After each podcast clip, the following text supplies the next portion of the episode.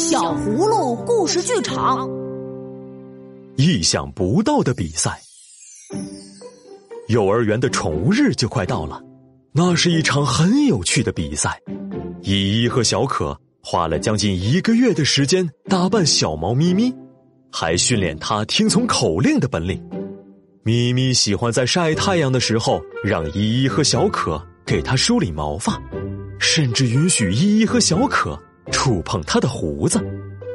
咪咪一听见我们召唤它吃饭的声音，就会飞快跑过来。但是如果是别的事情，它几乎就不理会啦。要练习，要坚持，要有耐心。想必所有的小朋友都会遇到这样的问题。你们要相信，到了比赛那一天，咪咪会是最棒的。宠物日终于到了，咪咪被塞进了笼子里，它一会儿喵喵直叫，一会儿又蜷缩在小角落里耷拉着脑袋。这天，幼儿园的操场看上去就像个动物园。大喇叭里发出口令：“请你站到你宠物的对面，去召唤他们过来。”啊，小朋友们召唤宠物的方式千奇百怪，场面开始变得一片混乱。小狗追赶着小兔子，天竺鼠躲到茂密的草丛里去了，山羊直接朝玫瑰园奔去了。小猪朝家的方向跑去了，小乌龟缩到了壳里，而小猫咪咪一转眼就不见了。啊，咪咪哪里去了？天哪，妈妈一定没有想到会是这样的情况。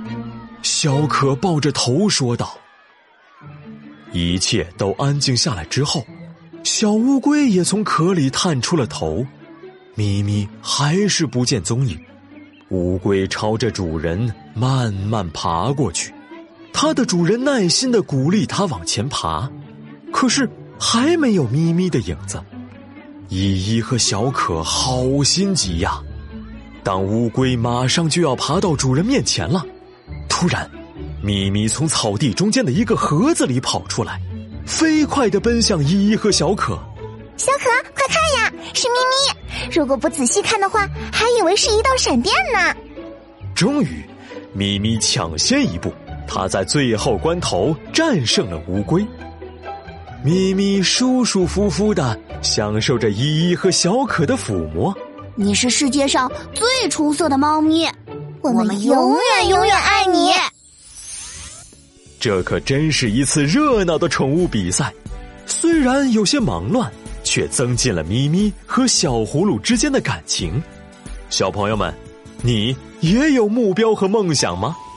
无论你觉得自己是否成功，都一定要在过程中做一个努力的孩子，因为过程中充满让人难以忘怀的精彩，藏着无比珍贵的宝藏，它会让你离成功越来越近，让你变得闪闪发光。